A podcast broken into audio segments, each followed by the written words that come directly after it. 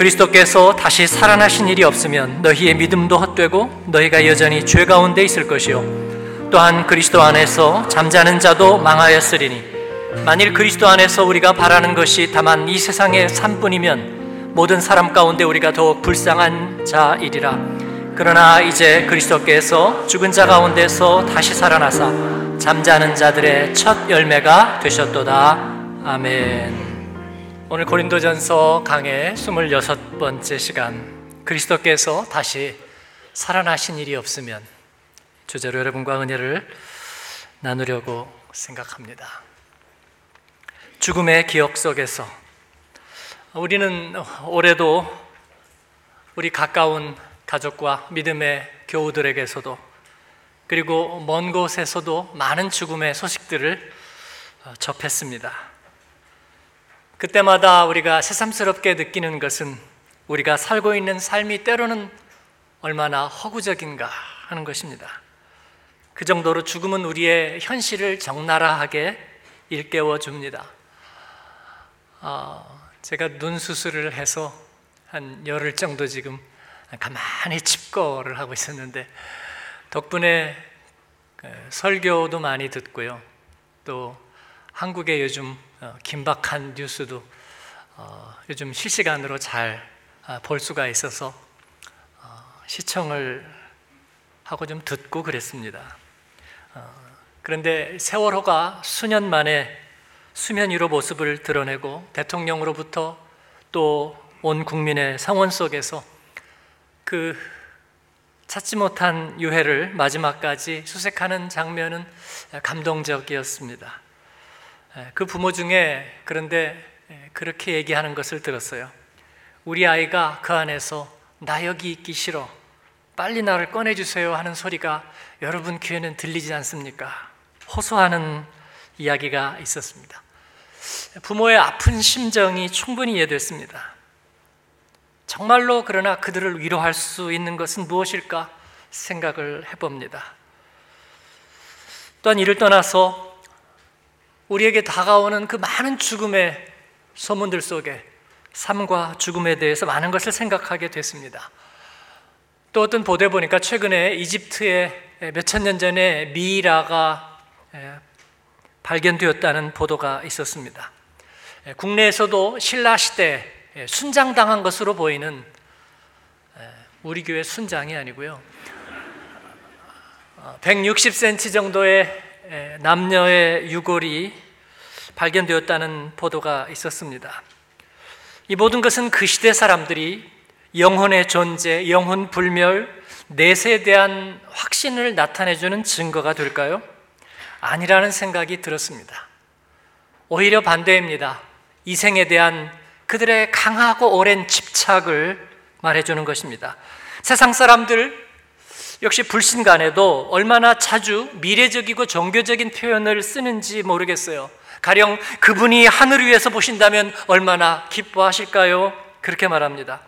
또 저 역사의 정신은 여전히 꺼지지 않고 살아서 우리를 지켜줄 것이라고 말합니다. 그럼에도 불구하고 사실 이러한 표현들은 철저하게 현세적이고 현실적이고 그리고 유물론적인 사고에 뿌리를 두고 있다는 것을 깨닫게 됩니다. 그리고 우리의 삶에 대해서 아름다웠노라고 축복이라고 그렇게 말합니다. 그러나 그 아름다운 축복과 선물이었던 그 모든 것은 어느 순간에 원통이 되고 저주가 되고 그래서 다 끝났다고 말하게 되는 것과 같습니다. 결국은 이승과 저승, 삶과 죽음은 매한 가지일까요? 구약성경의 전도서의 말씀입니다. 2장 16절에 지혜자도 음해자와 함께 영원하도록 기억함을 얻지 못하나니 후일에는 모두 다 잊혀버린 지 오래일 것입니다. 오라 지혜자의 죽음이 음해자의 죽음과 일반이로다. 하나님 없는 세상 속에서 지혜자라고 해도 음해자와 그 죽음에 있어서 다를 바가 없다는 통찰입니다. 또 전도자는 말합니다. 인생이 당하는 일을 짐승도 당하나니 그들이 당하는 일이 다 일반이라 다 동일한 호흡이 있어서 짐승이 죽음같이 사람도 죽으니 사람이 짐승보다 뛰어남이 없음은 모든 것이 헛됨이로다. 모든 것은 사라지게 마련이라는 이 현세적인 관점에서 본다면 지혜자와 우매자의 죽음도 다를 게 없고 인간의 죽음이 짐승의 죽음과 다를 게 없다는 통찰인 것입니다. 결국은 이생과 저승은 한 시점입니다. 저승을 스올, 음부라고 표현하지만 구약 성경에서 히랍 신화에서는 의인화에서 하데스로 표현하지만 결국은 이승의 연장일 뿐인 것입니다.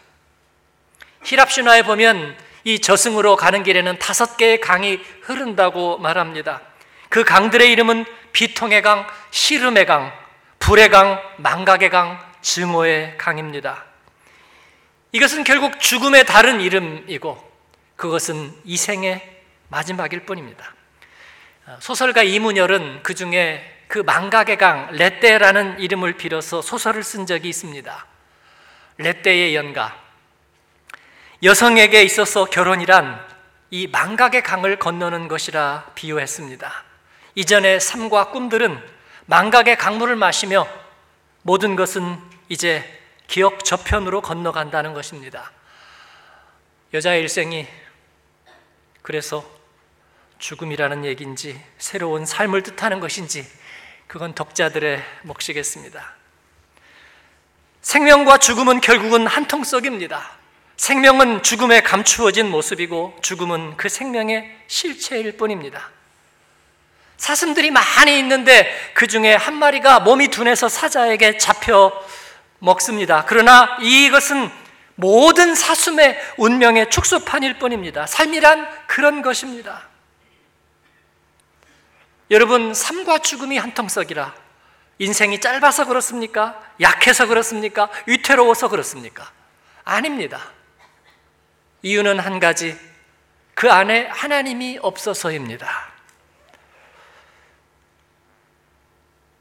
성경은 우리에게 전혀 다른 관점의 생명과 인생에 대한 답을 주고 있습니다. 인생의 선물은 무엇입니까? 그렇다면 인생의 존귀함은 무엇입니까? 생명의 가치는 무엇입니까? 성경이 말씀하고 있는 것은 전혀 다른 관점이에요. 심청전 얘기를 하나 제가 눈이 좀 불편해서 그런지 이번 주 심청 생각이 나더라고요. 심청전에 보니까 아버지 눈을 뜨게 하려고 저는 딸이 없어요.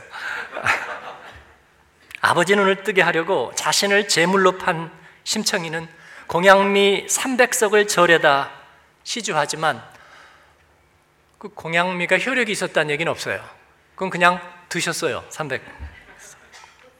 불쌍한 신봉사는 눈도 못 뜨고 공양미도 잃고 딸도 잃었습니다.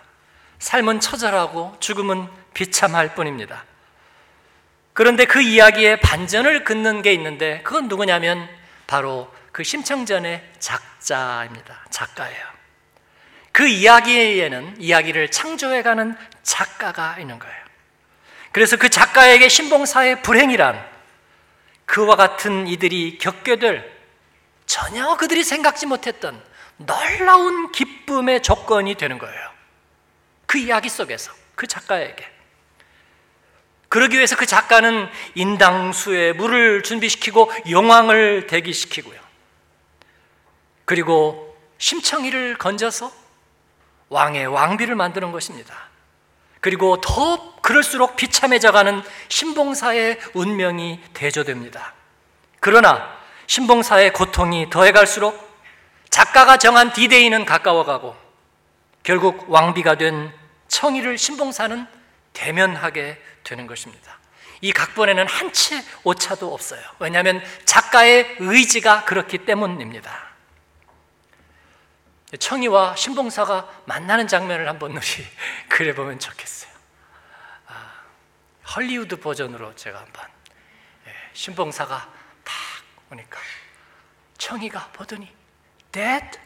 아. 그러니까 신봉사가 Jesus Christ, my sweetheart, show me your face. 예, 제 영어는 여기까지입니다.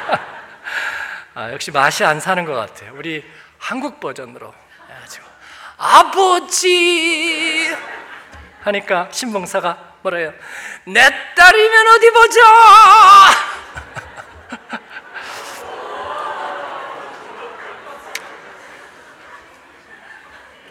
네. 우리 손님들이 오셔서 오늘 제가 특별 공연 극적인 상봉을 갖게 되는 거죠. 말이 씨가 된다고요? 신봉사는 그때 눈을 번쩍 뜨게 되는 거예요. 그러니까 다른 소경들도 여기서 번쩍 저기서 번쩍 해피 엔딩입니다. 성경적 관점이 그렇습니다. 생명은 하나님의 속성이에요. 인격적인 창조주 하나님께서 우리의 생명을 품고 계셨답니다. 영원전부터. 그리고 우리에게 각각 그 생명을 나누어 주셨습니다. 그 각각의 생명은 그의 목적을 드러낼 씨앗과도 같고, 그분이 이뤄낼 퍼즐 조각과도 같고, 그분이 빚어낼 도자기의 점토와 재료와도 같습니다. 그것은 다 부서져 있는 조각이 아니라 그 하나하나에는 그 하나님의 얼굴이 그 하나하나에는 그 하나님의 마음이, 그 하나하나에는 그 하나님의 목적이 스며 있는 것입니다. 비록 섬세한 독이 같아서 비록 깨어지기 쉽고, 쓰임새가 비록 제한적이고, 그리고 마치 예민한 식재료 같아서 시기를 놓치면 변질될 수도 있지만, 그러나 섬세한 작가인 우리 하나님은, 사려 깊은 도공인 우리 하나님은, 완벽한 타이밍의 연출자인 우리 하나님은 이 모든 것을 통해서 놀라운 구원의 작품을 만드시는 것입니다. 인생의 값어치는 누가 정합니까? 역사의 값어치는 누가 정합니까? 이 모든 것을 불행과 저주를 넘어 죽음의 기운을 넘어 구원의 작품으로 빚으시는 생명의 주인, 우리 인생 경영자 하나님이신 것입니다. 이를 통해서 하나님은 생명과 죽음을 분리시키셨습니다. 한통속이 아니라 말입니다. 씨앗은 죽어서 사멸되는 것이 아니라고 말씀하십니다. 열매로 변화되어 30배, 60배, 100배가 되는 거예요. 권정생님의 동화처럼 강아지 똥은 빗물에 부서져 흙 속에 소멸되어 버린 것이 아니라고요. 질적으로 변화되어 민들레 봄꽃의 생명이 되는 것입니다. 영원 안에 담긴 생명, 이것이 하나님이 우리에게 주신 관점이에요. 그러나 이 하나님의 생명에서 하나님을 떼어버리려는 것이 불신앙이요. 바로 유물론적인 태도입니다. 생명에서 그 창조의 하나님을 떼어내면 뭔가 더 있어 보이는 줄 알았습니다. 더 자유로운 것 같고 더 실질적이고 현실적인 것 같아 보였습니다. 마치 사춘기 남자아이들의 생각에 착한 일 하면 왠지 위선자 같고 단추 풀고 욕하고 대들면 인간다워 보이는 것과 같습니다. 그래서 하나님을 저버린 인생에는 창조가 가득하고 비장한 차유가 가득했나요? 아니, 어느새 그 안에는 죽음의 기운만이 가득했습니다. 죽음이란 뭡니까, 여러분? 죽음은 생물학적인 박동이 멈추는 것만을 의지하는 것은 아닙니다. 죽음은 하나님의 하나님을 떠난 인간을 사로잡고 있는 힘이에요. 우리는 날마다 이 죽음의 힘을 대면하고 있습니다. 죽음의 여러 얼굴들. 죽음은 영원히 갚을 길이 없는 빛 같은 것입니다. 죽음은 다시는 오르막이 없는 끝없는 내리막입니다. 죽음은 결코 해명할 길이 없어져 버린 오해입니다. 죽음은 빛이 영원히 꺼져 버린 뒤에 영원한 어둠, 죽음은 더 이상 사랑받을 수 없는 자의 끝없는 적막함. 죽음은 다시는 다시는 복구되지 않는 파탄. 죽음은 수치와 저주만이 남는 쾌락의 끝입니다. 죽음은 우리에게 한 맺힌 정서를 남겨줍니다. 그런 점에서 우리가 세상적으로 역사라고 부르는 그 의식은 때로는 이 죽음에 대한 집단적인 회한이기도 한 거예요. 소크라테스의 죽음이, 김구 선생의 죽음이, 존 F 케네디의 죽음이, 존 레넌의 죽음이, 아우슈비츠의 죽음이, 세월호의 죽음이 가져다주는 집단적인 회한 말이에요. 물론 그 낯설음 때문에 우리에게 죽음이 때로는 도덕적인 경고를 주는 것 같기도 합니다. 그러나 그 도덕적인 힘은 잠깐일 뿐이에요. 오히려 이 생에 대한 집착과 강팍함을 낳습니다. 그리고 다시 유물론적인 세계관을 강화합니다. 저는 예전에 그런 순진한 생각을 했어요. 누구나 묘지 앞에서는 결국 하나님을 찾을 거라고 말해요. 다시는 칼을 잡지 않고 다시는 증오를 품지 않고 모두 다 용서할 거라 말이죠. 그러나 그 반대였습니다. 하나님 없이 우리는 죽음을 벗어날 수 없는 거예요. 생명의 문이신 예수 그리스도 없이 우리는 그 하나님께로 그 생명으로 회복될 수가 없는 거예요. 주님께서 죽음을 이기셨습니다, 여러분. 오늘 말씀에서 사도 바울은 얘기합니다. 만일 그리스도께서 다시 살아난 일이 없으면, 만일 그리스도께서 다시 살아나신 일이 없으면, 우리가 전파하는 이 생명의 복음이 헛것이요. 너희의 그 생명에 대한 믿음이 헛것이며, 우리는 하나님의 거짓 증인이 되고, 너희는 여전히 죄 가운데 있고, 모든 사람 가운데 우리는 더욱 불쌍한 자이리라. 그러나 여러분, 우리 주님은 영원한 생명이십니다. 오래 살고 싶은 현세의 욕망으로서의 영원 말고 말이에요. 짜장면 먹고 싶다 했더니 100만 년 동안 짜장면 나오는 그거 말고요.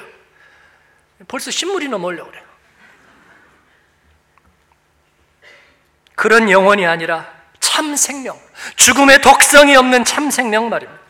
회한이 없는 참 사랑 말입니다. 주님이 오직 주님만이 그 죽음의 힘을 이기셨어요. 그러니 우리도 그리 걱정할 필요가 없습니다. 하나님의 품 안에 있으면, 하나님의 그 생명 안에 있으면, 우리가 주님 만나고 죄사함 받았듯이, 그래서 두려움 없는 사랑을 할 수 있었듯이, 죽음이 저와 여러분을 부서뜨리지 못할 것입니다. 사랑 안에는 사별이 없습니다. 사랑 안에는 작별이 없습니다. 사별과 소멸을 두려워할 필요가 없을 것입니다. 사랑하는 여러분, 죽음의 기억 속에 살지 마십시오. 죽음의 아픔을 참고 견디는 삶을 살지 마세요. 죽음의 기운에 눌리며 살지 마십시오. 왜냐하면 우리 주님께서 죽은 자 가운데 다시 살아 잠자는 자들의 첫 열매가 되셨기 때문입니다. 은혜의 기억 속에 사세요. 새 생명의 힘 안에 사세요. 그 은혜를 전하고 나누는 삶을 사세요. 주님이 승리하셨습니다. 그 은혜가 함께 하기를 축복합니다. 기도하겠습니다. 오늘 또 그 수많은 죽음의 소문들, 그 한 맺힌 죽음의 기억들, 우리가 무엇으로 그들을 치유하고, 무엇으로 위로하고, 어떻게, 어떻게 우리가 그들을 하나님 앞으로 인도할까요? 우리 주님이 답이 되셨습니다. 우리 주님께서 다시 사서 새 생명의 첫 열매가 되셨습니다. 우리 주님, 우리가 죽음에 의지하지 않고 영원한 생명에 의지하고 참 생명의 주인 되신 하나님께 잇대어 살도록 도와주시고 은혜의 기억 안에 살게 하여 주시고 그 생명의 능력 안에 살도록 우리 주님 저희 안에 두려움 없는 그 주님의 사랑, 그 은혜, 그 생명의 능력을 주옵소서. 우리가 그렇게 전할 수 있게 도와주시옵소서. 우리 같이 함성으로 입술을 열어 응답하며 기도하겠습니다. 은혜로우신 아버지 하나님 감사합니다. 주님께서 오늘 저희를 향하여 말씀하시고 아버지 하나님 주님이 우리를 위해 다시 살아 아버지 위대한 연출자, 위대한 창조주, 위대한 작가, 우리의 위대한 의사, 위대한 생명의 아버지 되신 우리 우리 주님이 우리 안에 우리의 생명을 주장하시고 아버지 우리로 열매 맺게 하시고 우리로 그 주님의 목적지까지 우리를 인도하심을 하나님 오늘 또 주님 앞에 목을 다해 외치고 고백하고 하나님 확신케 하시니 감사합니다. 생명을 위한 공동체 되게 하시고 생명을 알리고 전하는 하나님의 사람들 되게 하시고 그런 주의 교회 되게 하시고 그런 주님의 교회 우리 한국의 모교회 아버지 하나님 주님의 사람들 되게 하여 주옵소서 우리의 찬양과 우리의 기도와 우리의 간구와 우리의 고백과 우리의 결단과 다짐을 받으시는 주님을 찬양합니다. 주님 영광을 받으시옵소서 예수님의 이름으로 기도합니다.